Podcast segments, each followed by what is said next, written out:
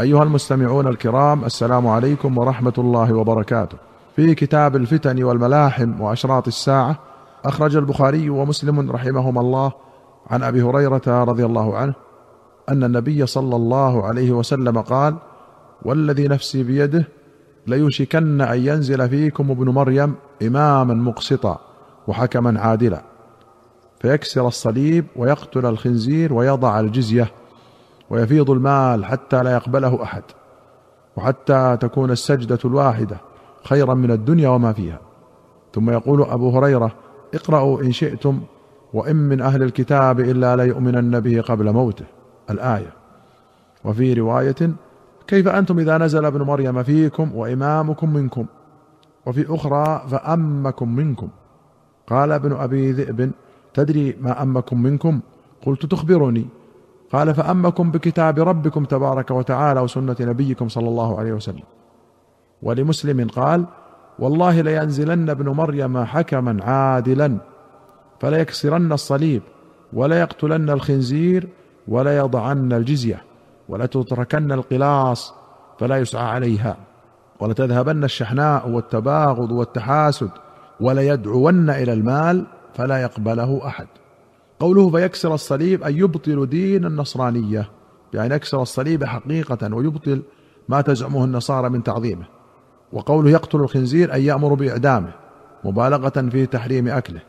ويستفاد منه تحريم اقتناء الخنزير وتحريم أكله وأنه نجس لأن الشيء المنتفع به لا يشرع إتلافه. والجمهور على جواز قتله مطلقا. قوله ويضع الجزية معناه أن الدين يصير واحدا. فلا يقبل عيسى إلا الإسلام ولا يبقى أحد من أهل الذمة يؤدي الجزية. وللطبراني من حديث عبد الله بن مغفل ينزل عيسى بن مريم مصدقا بمحمد على ملته. وقوله يفيض المال ان يكثر لنزول البركات بسبب العدل وعدم الظلم وتقل الرغبات في المال وتكون السجدة الواحدة خيرا من الدنيا وما فيها أي أنهم يتقربون إلى الله بالعبادة لا بالصدقات.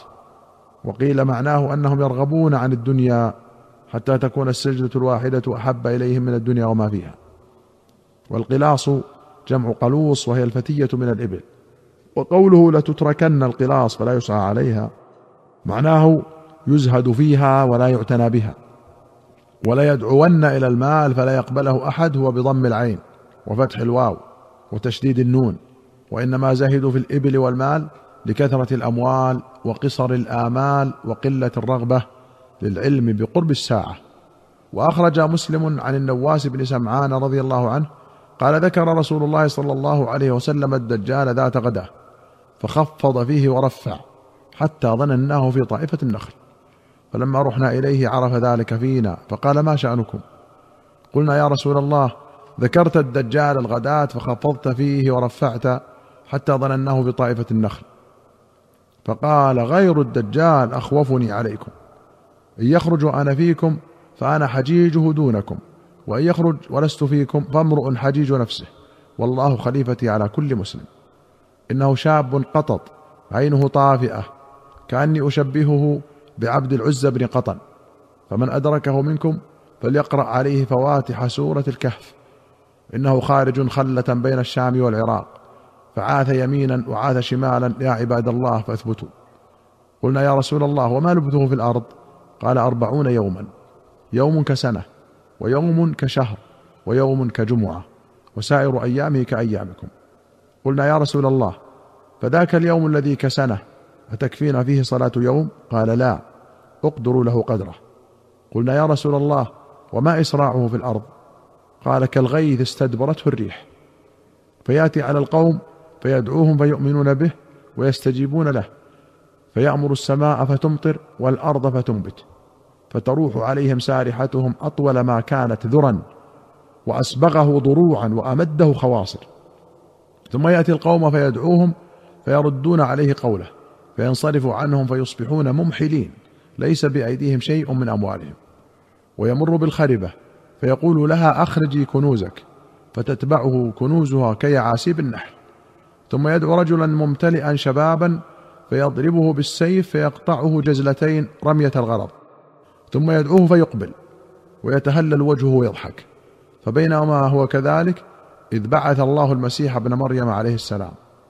فينزل عند المنارة البيضاء شرقي دمشق بين مهرودتين واضعا كفيه على أجنحة ملكين إذا طأطأ رأسه قطر وإذا رفعه تحدر منه جمان كاللؤلؤ.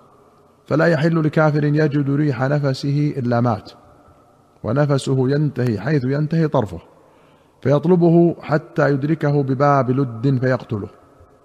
ثم يأتي عيسى ابن مريم قوم قد عصمهم الله منه فيمسح عن وجوههم ويحدثهم بدرجاتهم في الجنة. فبينما هو كذلك إذ أوحى الله عز وجل إلى عيسى إني قد أخرجت عبادا لي لا يدان لأحد بقتالهم. فحرز عبادي إلى الطور ويبعث الله يأجوج ومأجوج وهم من كل حدب ينسلون. فيمر أوائلهم على بحيرة طبرية فيشربون ما فيها ويمر آخرهم فيقولون لقد كان بهذه مرة ما ثم يسيرون حتى ينتهوا إلى جبل الخمر وهو جبل بيت المقدس.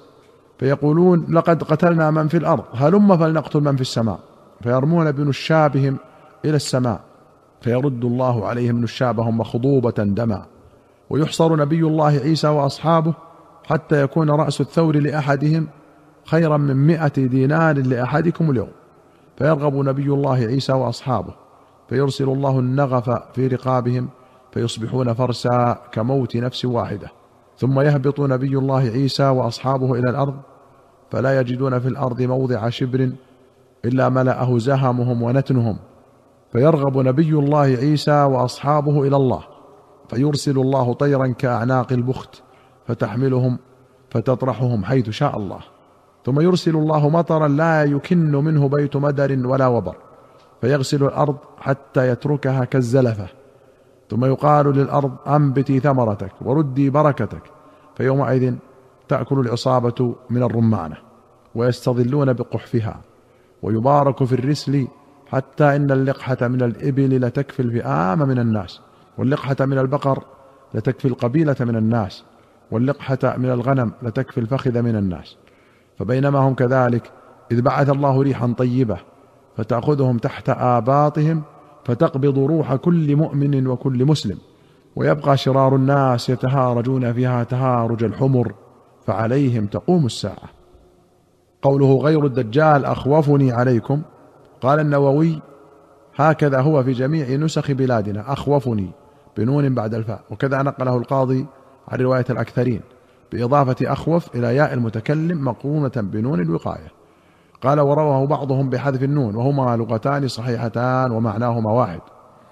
ويحتمل أن يكون معناه أخوف لي فأبدلت النون من اللام وأما معنى الحديث ففيه أوجه أظهرها أنه من افعال التفضيل وتقديره غير الدجال أخوف مخوفاتي عليكم. ثم حذف المضاف إلى الياء. وقوله شاب قطط أي شديد جعوده الشعر. وقوله خارج خلة الخلة هي ما بين البلدين أو الطريق بينهما. وقوله فعاث يمينا بعين مهملة وذاء مثلثة مفتوحة فعل ماض. وحكى القاضي أنه رواه بعضهم فعاث بكسر الثاء.